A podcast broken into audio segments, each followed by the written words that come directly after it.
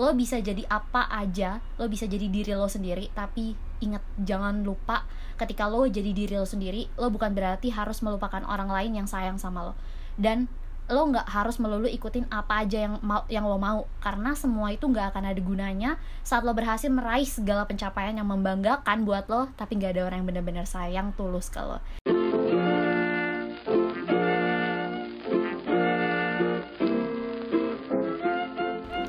Prambors Podcaster, dan ngomong tapi nggak ada yang dengerin. Sini Prambors dengerin. Hmm, asik nggak tuh ngajakannya ya kan? Halo kaula muda, balik lagi bareng gue Valfa as host di podcast B B F alias Bincang Bareng Valfa. Oke, okay. Kali ini B B ceritanya spesial cenah. Woi gitu Limaza alias kenapa? Ya karena kali ini gue mau ikutan ajang pencarian bakat yang diadakan oleh Prambors. Uh.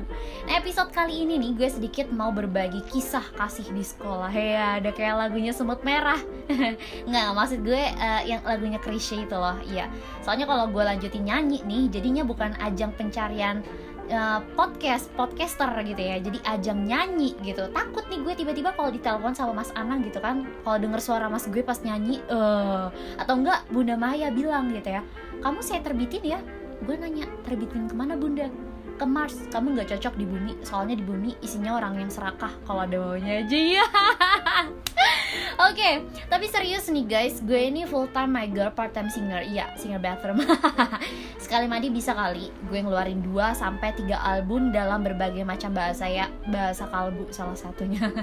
Ya dari kuliah ke luar negeri, sebelum lulus-lulus, ditinggal nikah, sampai ketemu my dua puluh empat tujuh support system. Ya pasti setiap manusia memang punya jalan ceritanya masing-masing.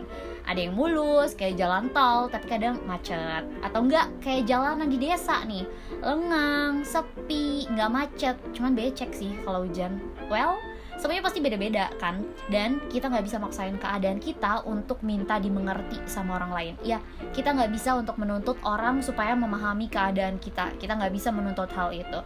Yang ada adalah gimana kita mengolah perasaan kita untuk bisa menampung semua luapan emosi yang suka datang tiba-tiba nih, apalagi kalau pas mood swing. Khususnya nih, khususnya buat para ciwi-ciwi pas tamunya datang tiap bulan. Gue termasuk juga sih karena gue ciwi-ciwi. Oh ya, tadi gue sempat mau sedikit kan cerita tentang kisah kasih di sekolah. Tapi ini bukan lagi loh ya guys. Uh, maksudnya gimana ya? Ini nih cuman kayak secuil cerita yang menarik, nggak menarik buat disimak sama kalian ya gitu maksudnya. Ya nggak percaya kok bisa gitu, iya kok bisa kan ya, gue juga sih sama suka heran gitu ya sama hidup gue sendiri kok bisa gitu. Jadi alkisah nih, dulu gue ini adalah seorang santri. Cil santri ini, anak santri gue, anak, anak santri anak pesantren gitu ya. Pesantren gue dulu ada di salah satu pulau Sumatera. Di provinsi Lampung lebih tepatnya ya. Memang bocahnya ini agak rebel sih. Jadi ya dulu pas di pesantren nih, ceritanya gue pernah bikin sebuah onar gitu. Onarnya apa? Gue kabur. Kok bangga? Kabur dengan menyalahgunakan perizinan. Bilangnya sih ya izin sepupu gue menikah, padahal gue kabur. Tapi ini cerita kabur, kabur gue gitu. Kenapa sih gue bisa kabur gitu pada saat itu? Sebenarnya ini ceritanya tuh kayak sepele sih, sepele dan sangat tidak masuk akal buat pikiran gue saat ini. Tapi mungkin karena pada saat itu emosi gue masih labil, dan gue pada saat itu adalah S M A kelas dua ceritanya. Jadi S M A kelas dua tuh kayak ada semacam OSISnya lah kalau di luar gitu. Di S M A gue OSIS, dan di situ gue adalah bagian keamanan. Gila sangar gak tuh? Gue tiba-tiba cuma buat marah-marah doang. Flashback jadinya. Iya, jadi banyak gitu kayak berapa kali ya, gak banyak sih gue harapnya, orang kayak takut gitu sama gue, adik kelas sih terutama, kayak gak kayak takut gitu mungkin sama gue karena gue sangar atau gimana kali ya, gak ngerti sih gue. Tapi gue udah mencoba untuk tidak sangar gitu, tapi mungkin emang muka gue doang kali yang sengak atau gimana. Tapi yaudahlah ya, itu kita gak bahas muka gue karena gue bahas cerita gue nih ceritanya ya. Jadi kenapa gue sempet kabur waktu itu dari pondok pesantren? Karena gue marah sama orang tua gue. Ya Allah, durhaka banget gue. Ya jadi pada saat itu adalah hari dimana kita keluar nih, ada liburan bisa keluar dari pesantren. Nah gue dijemput pulang gitu. Gue pulang karena rumah gue sama pesantren gue itu jaraknya cuman sekitaran ya dua puluh lima sampai tiga puluh menit lah, gak jauh-jauh banget gitu. Nah pada saat itu gue pengen kayak cuman minta dibeliin hari, pokoknya harus pada saat itu gue harus pokoknya hari itu dibeliin kecap. gue minta bilin kecap, gue diantar nih sama ayah gue gitu ya. Terus gue nggak, pada saat itu tuh kayak udah besok aja, besok kan kayak mau dijenguk lagi, nggak pokoknya gue nggak mau, bla bla bla gitu.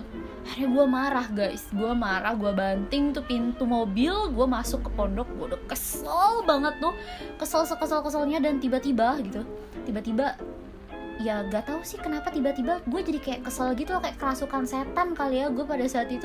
Yang jelas gue malah bertindak kayak itu adalah hari Jumat. Nah gimana ceritanya gue kayak mungkin karena di situ gue gengsi juga ya, karena gue udah banting pintu mobil, gue udah marah gak jelas sama orang tua gue, terkhusus sama ayah gue gitu, karena udah nganterin gue.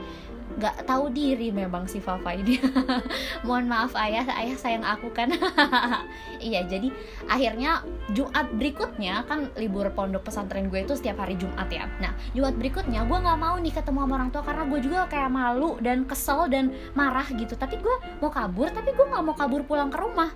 Akhirnya gue memutuskan pada saat itu untuk kabur ke ayah angkatnya bokap gue gitu. Jadi ayah gue tuh punya ayah angkat gitu. Nah itu tuh ya sebenarnya gue tuh ingetnya S D gitu ya, kok gue bisa kepikiran sampai gue mau kabur ke sana gitu.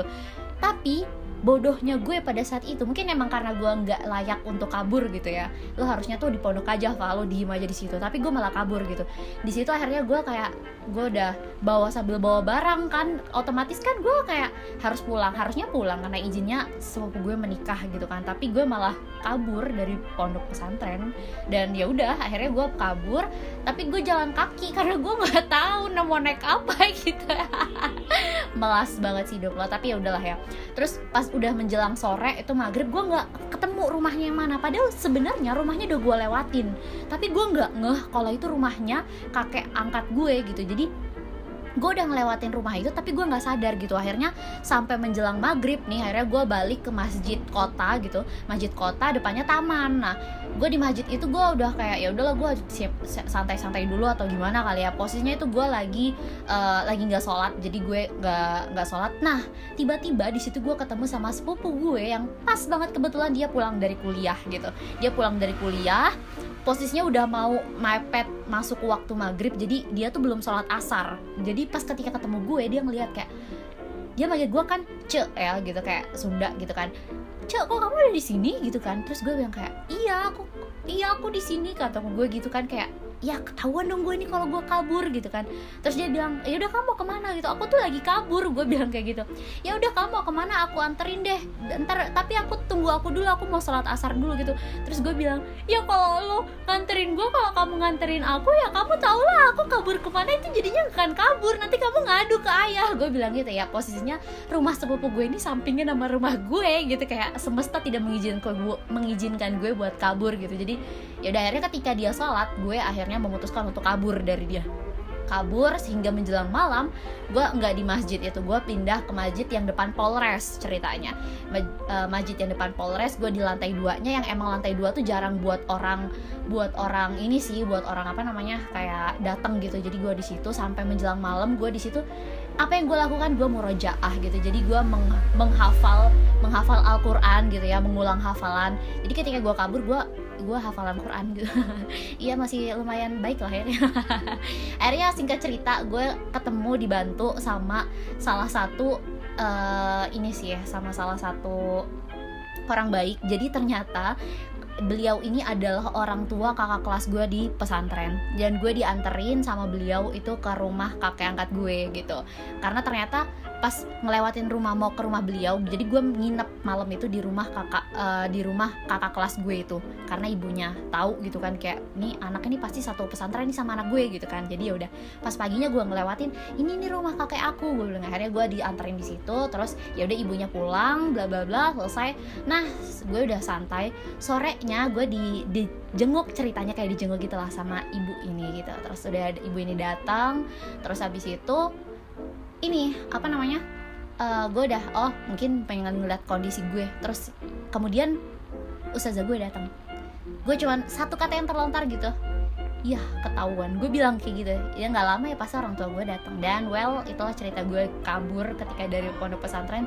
Tapi yang jelas ceritanya adalah gue pengen bilang kayak gue merasa menyesal sih, karena pada saat itu gue bilang kayak gue nggak mau ketemu sama orang tua gue. Tapi sekarang dengan posisi gue di Mesir, gue jadi ngerasain jauh sama orang tua itu nggak enak. Ketika lo benar-benar kangen, ketika lo benar-benar pengen meluk orang tua lo, apalagi di saat orang tua lo sakit atau orang tua lo dalam keadaan yang kondisinya saat ini seperti apa gitu, lo nggak bisa benar-benar mendekap orang tua lo gitu. Jadi menurut gue, kalau gue boleh bilang, lo bisa jadi apa aja, lo bisa jadi diri lo sendiri, tapi ingat, jangan lupa ketika lo jadi diri lo sendiri, lo bukan berarti harus melupakan orang lain yang sayang sama lo.